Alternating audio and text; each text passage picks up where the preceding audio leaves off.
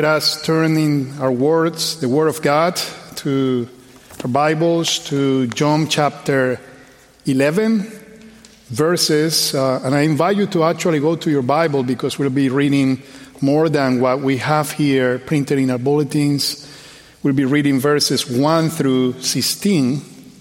And you have in your bulletins verses 7 through 16, as last week we covered part of this part, which is verses 1 through 6. So we're reading from the book of John, chapter 11, uh, verses 1 through 16.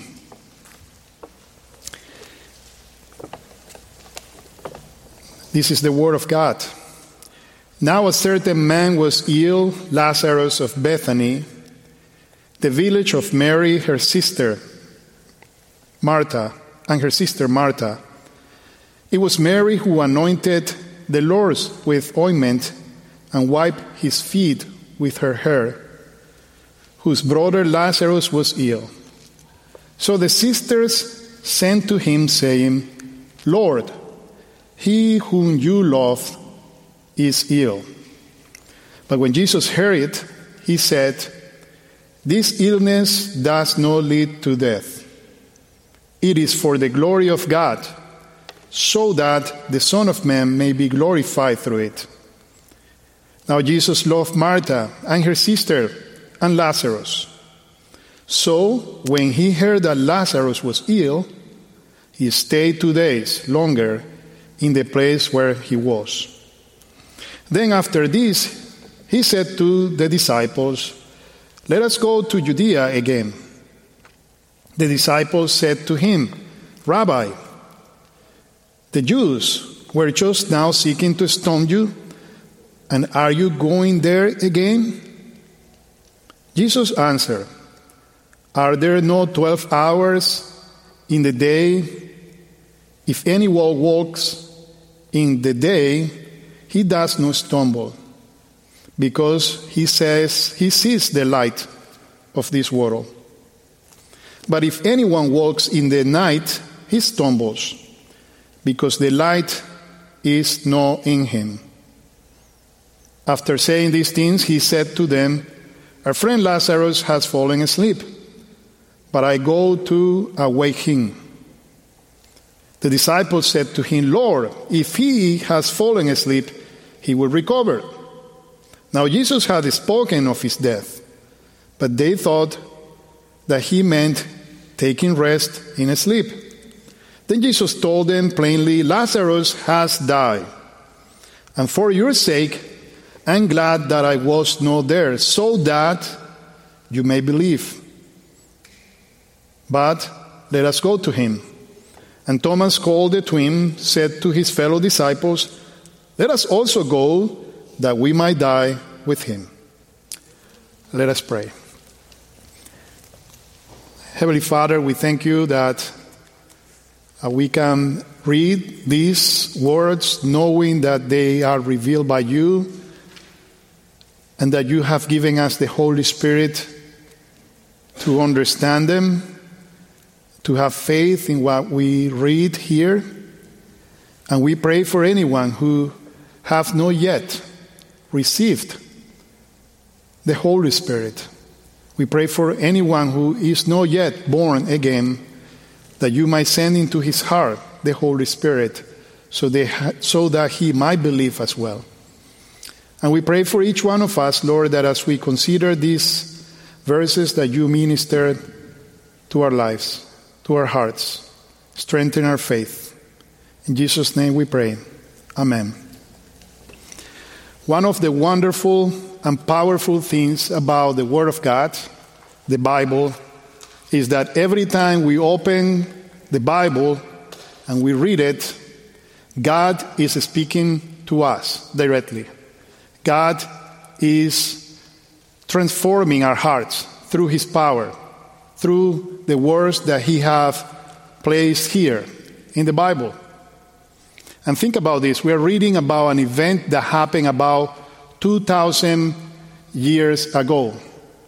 And it is not because we go and read something that happened about 2,000 years ago, or maybe if, we, if you go le- late in the Old Testament or even back in the Old Testament, and read about events that happened more than 2,000 years ago, and we just try to get a good uh, lesson from this history or stories that we are that the Word of God speaks to us.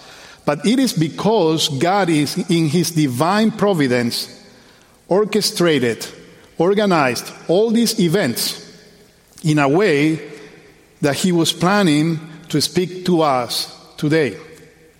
And only God can do that. We can go back in history or read stories and get good lessons from stories. But the people that were part of these stories or history were not planning to speak to us today. But when we read the Word of God, we know that God was planning to speak to us today, tomorrow, and many years from now from stories or a history or a moment like this. And this is what we find in this event. Jesus is raising a man who was dead. But when he did that, God wanted to speak to us today through this event that happened in history. And there are at least five important aspects of our humanity in connection with Christ that I find in these verses. At least five important aspects of our humanity that are in connection with Christ in these verses. These are love, worship, fear, death, and faith. Love, worship, fear, death, and faith. Let us start with love. Jesus is across the Jordan because he have left Judea because the religious leaders wanted to stone him because he was proclaiming that he was the son of God. They were okay, sort of okay with his works, the miracles that he was doing because they didn't have a way to contradict what was evidence to everybody, but they were not okay with Jesus' words that he was the Son of God. Therefore, they wanted to stone him. He left, he crossed the Jordan, and he is in another place preaching good news to people that were believing in him because they saw that not even John the Baptist did the kind of things that Jesus did. Many were believing, and Jesus is preaching the gospel there. And there is a man who is ill, his close friend Lazarus of Bethany, which is a village close to Judea, about two miles from Judea. So Jesus is over here, he crossed the Jordan. The village is close to Judea. And this man is ill, and Mary and her sister Martha, the sisters of this man, sent a word to Jesus about their brother who was ill. Likely, when Jesus got the message, Lazarus was already dead. And Jesus speaks to his disciples and to those who are bringing the message, saying them, saying to them that this illness will not lead to death, but it was for the glory of God, so that the Son of Man may be glorified. And John tells us that Jesus loved Martha, her sister Mary, and Lazarus. I think that there are some important things that we can read, at least in this first part, about love, about the love of Jesus for them and about the love of Jesus for us. And I touched into some of these things last week, but so often I go home and I think, man, I missed something. And I wish I could come back to that. Thanks God, I'm here. I, and I can do that. Think about this. John tells us that Mary anointed the Lord with ointment and wipe his feet with her hair. This is something that John is going to say to us, he's going to tell us in the following chapter, chapter 12. Why would he say that here, in this moment? I think that it's important that maybe he said it because he wanted us and wanted them, wanted them, especially them, to know about which Mary he was talking about. Many people's names were Mary in that context. But I think that there is also something important that he wanted them and wanted us to know about the kind of relationship that Mary had with Jesus. Mary loved Jesus. Think about this. This is a clear expression of Mary's love for Jesus. What Mary is doing here is basically worshiping Jesus. We know that there is also a sign here that she's doing through the providence of God that is pointing about Jesus' death and burial, but it's also an expression of her love for Jesus. Remember when the blind or the man who was blind believed in Jesus, the next thing that he did was that he worshiped Jesus. He bowed down before Jesus. And what Mary is doing here is also worshiping Jesus. Why did she worship him? Because she loved him. Because she loved him. And I think that there is that's important for us to think about. When we worship, we worship God and we worship Jesus because we are motivated by the love that we have for Him. And she did it with very practical things.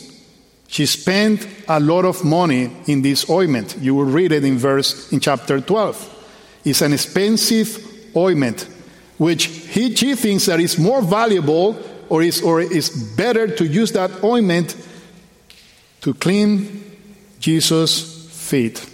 But not just that, she used her hair as a towel to wipe Jesus' feet. Again, this is a clear expression of Mary's love for Jesus. Also, Mary knew that Jesus loved her. She said to Jesus, or she sent word to Jesus saying, Lord, he whom you love is ill. When she's saying that about Lazarus, I think that she also understood that about herself and her relationship with Jesus. That she understood that Jesus also loved her and loved her sister Martha, well, it's actually both of them are sending this word to Jesus Lord, he whom you love is ill. Their understanding of Jesus' love was informing, instructing, and helping their plead. I was saying last week that this is almost like a prayer. Think about that. These are Martha and Mary praying to Jesus and the way they pray to Jesus is with the understanding that they have about the kind of relationship that they have with Jesus. That Jesus loved them. And they thought, they knew that if they will, in a sense, remind Jesus that Jesus loved Lazarus, Jesus will do something about him. Notice something. Sometimes we read this text and we think that if we read it once and somebody asks us what happened, we think that what happened here is that Mary and Martha said, Jesus, can you come down because our brother is ill, the one you loved? But they never said that. Think about this. They never said, Can you come down because our brother your good friend is ill. Why they didn't say that? I think that is possible because they trusted Jesus' love to do the right thing. They didn't have to say to Jesus, Calm down, because they knew that if Jesus knew that Lazarus was ill, he would do something about it. Why? Because they knew Jesus loved them. So we're seeing first, they loved Jesus. Mary loved Jesus so much that She worshiped Jesus with all she had, but she also, both of them knew that Jesus loved them, and that helped them in their prayer to Jesus. Think about you asking a person that you know that you loved, that that person loved you for something. That gives you great confidence in coming before that person. Third, and I think that is also very important, is that we know that Jesus loved Martha, Mary, and Lazarus. So it is not just that Martha and Mary loved Jesus, that they thought that Jesus loved them, but we know for sure that Jesus loved them because John tells us that. And you know that when John wrote these words, he was inspired by God. Therefore, we know for sure that Jesus loved Martha, Mary, and Lazarus. How much did he love them? I asked last week. Enough to die for them on the cross. That was the kind of love that Jesus had for Martha, Mary, and Lazarus. How much Mary loved Jesus enough to anoint Jesus with uh, uh, expensive ointment, probably all she had, and wipe his feet with her hair. How much Jesus loved them enough to go to the cross and die for them on the cross. This is how Jesus loved you and me. Sometimes we read this story and we think that there is just a special relationship between Jesus, Lazarus, Martha, and Mary. And we probably don't have the kind of relationship that they have. But actually, Jesus also died for you and me. Therefore, we understand also that He loved us. That's how we pray to Him, or that's how we should pray to Him, with that confidence. Sometimes this is a, lesson about how we pray. We can pray trusting that Jesus will do the, the right thing, will do the best for us.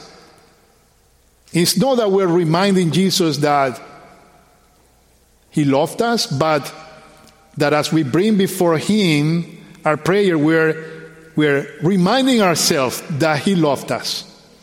Therefore, that help us to trust in Jesus.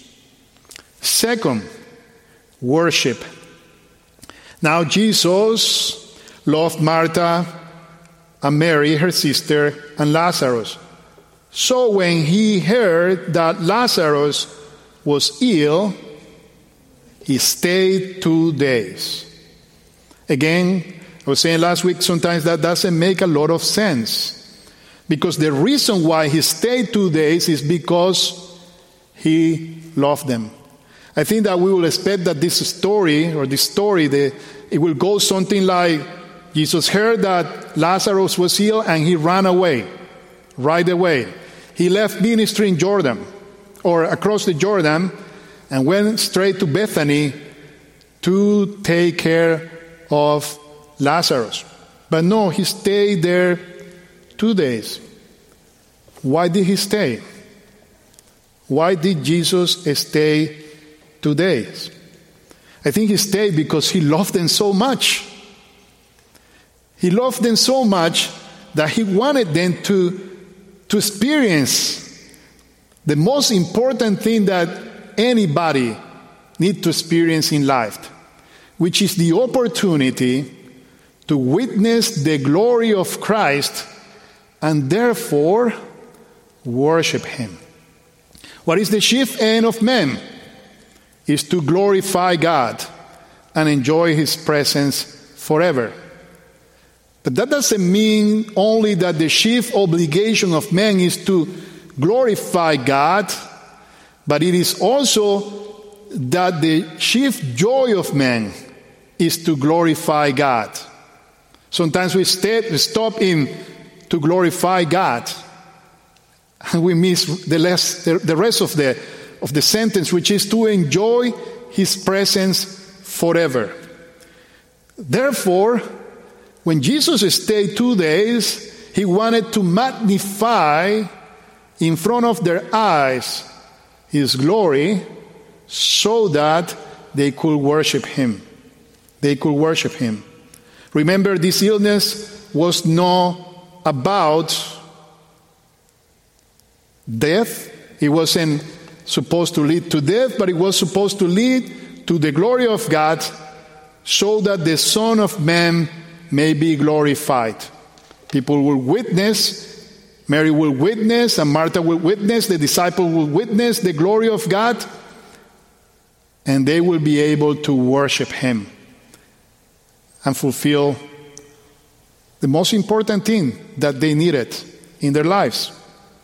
If Jesus would have gone rather fast than waiting two days, let's say that he would have maybe be able to get there before Lazarus was buried. Remember that by the time when the, the message arrived, likely Lazarus was dead. We have three instances in the Bible where Jesus raised people. One is the song of a widow in Nain, of Nain. We find this in Luke chapter 7. Also, Jairus' daughter, Luke chapter 8. And then we have Lazarus. The thing that the song of the widow and Jairus' daughter had in common is that they were not buried when Jesus raised them. And it doesn't mean that Lazarus' death is more amazing than the other ones because they were the three of them were dead. But at least in the perception of people, they may have thought, or some people may have thought that it was easier for Jesus to raise uh, the son of the widow and Jairus' daughter than Jesus raising Lazarus. In fact, think about this what Martha and Mary said to Jesus, He's already buried. Smell. There is no way you can fix that.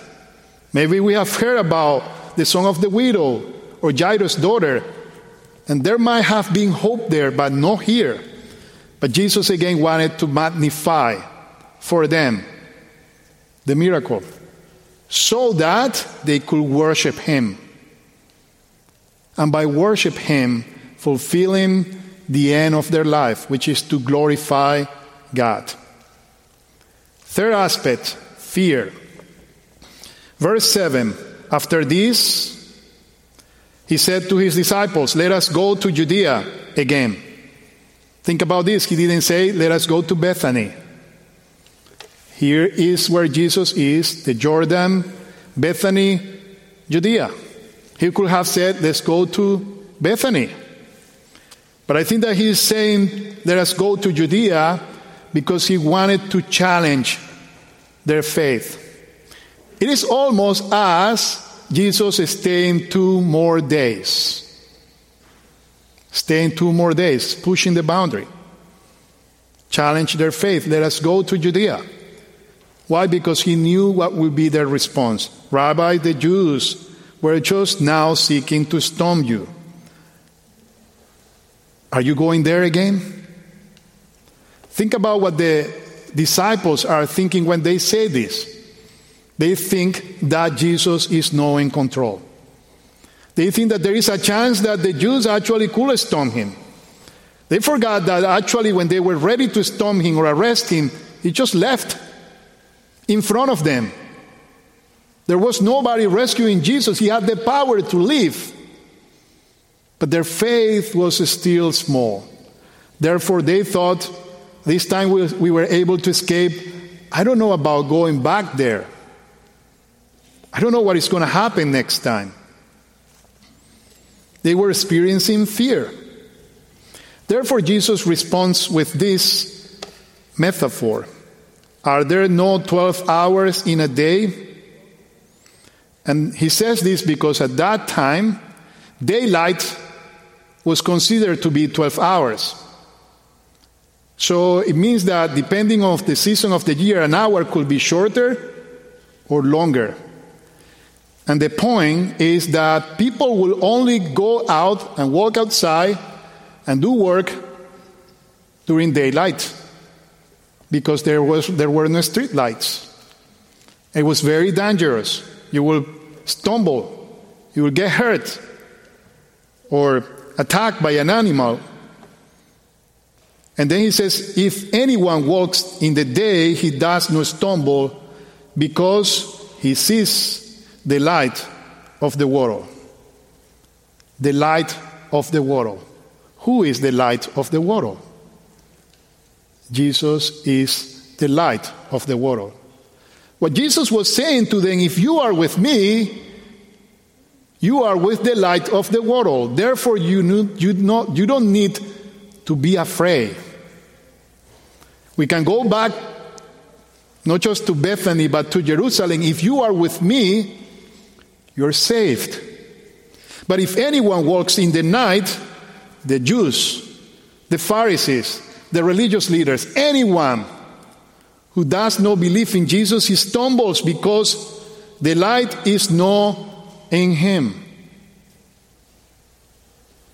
Therefore, do not be afraid. Do not be afraid if you are with Jesus. Regardless, whatever it is. Martha, Mary, afraid of her brother not being able to come back to life.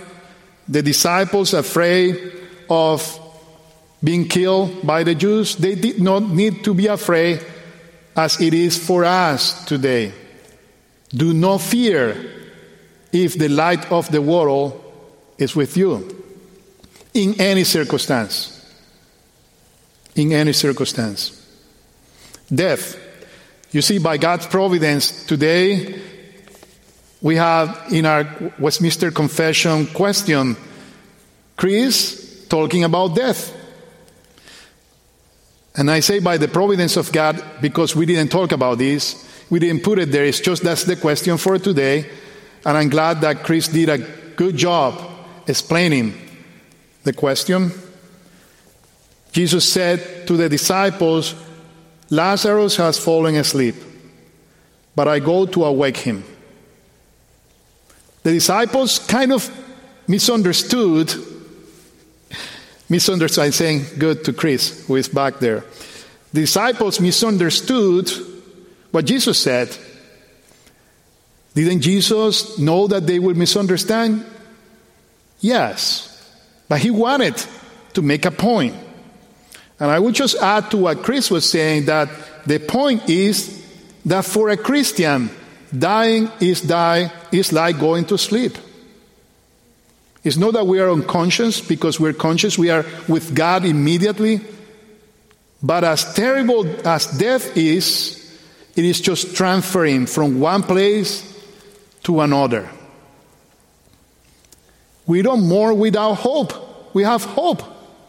That's why a Christian funeral is different. Funeral is different to a funeral of somebody who has no faith.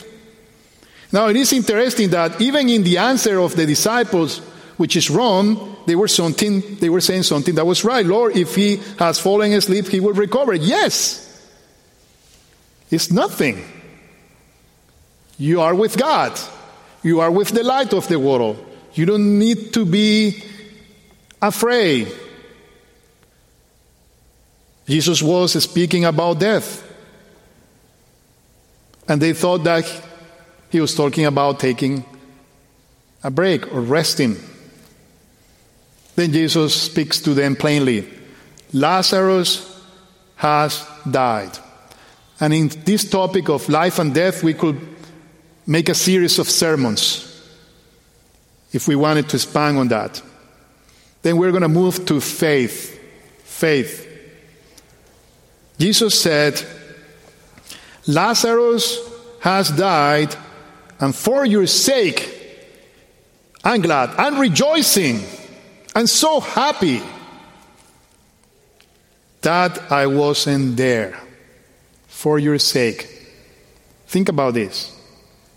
Why was Jesus rejoicing? that he wasn't there. You know why? Because of the same reason he didn't he stayed two days. He loved them so much. He loved the disciples so much that he knew that the most important thing that they needed in life is that they might believe in him. Because he knew that if they believe in him, they will have eternal life. That was more important than Lazarus no suffering, Martha, and Mary no suffering. Actually, think about this. Jesus no going through the sadness as well. Because Jesus cried.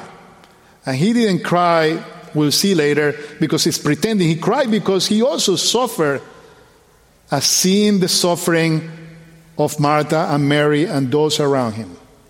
But Jesus knew that it was more important for him to even suffered as he saw others suffering, even going to the cross and suffering at the cross if they might be saved because they believed. Therefore, Jesus was so glad and rejoiced that he wasn't there because they had the opportunity to experience the glory of Christ, therefore believe, therefore worship him, therefore fulfilling the end of their lives, which is to glorify God. Lazarus' death was no meant to end in death, but into the glory of God, so that the Son of God may be glorified, so that they might believe. So that they might believe. I would like to encourage you, as I was encouraged this week as, as I was looking at this test, to think about this. When we think about Jesus and our connection with Jesus, we, we often think about salvation redemption, justification. We think about our sanctification. We think about our glorification. And these are maybe for some of you big words. We can talk about them later if you want. But we think about all the benefits that Jesus have given us through his death. But so often we don't think about love. We don't think about how much Jesus loved us. This is actually the greatest gift that we have ever received from Him that He loved us.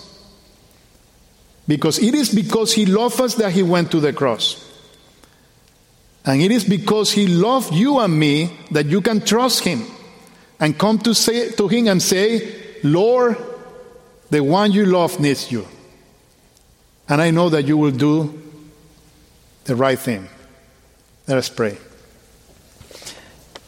Heavenly Father, we thank you that you love the world, that you sent your only Son, our Lord Jesus, to die on the cross.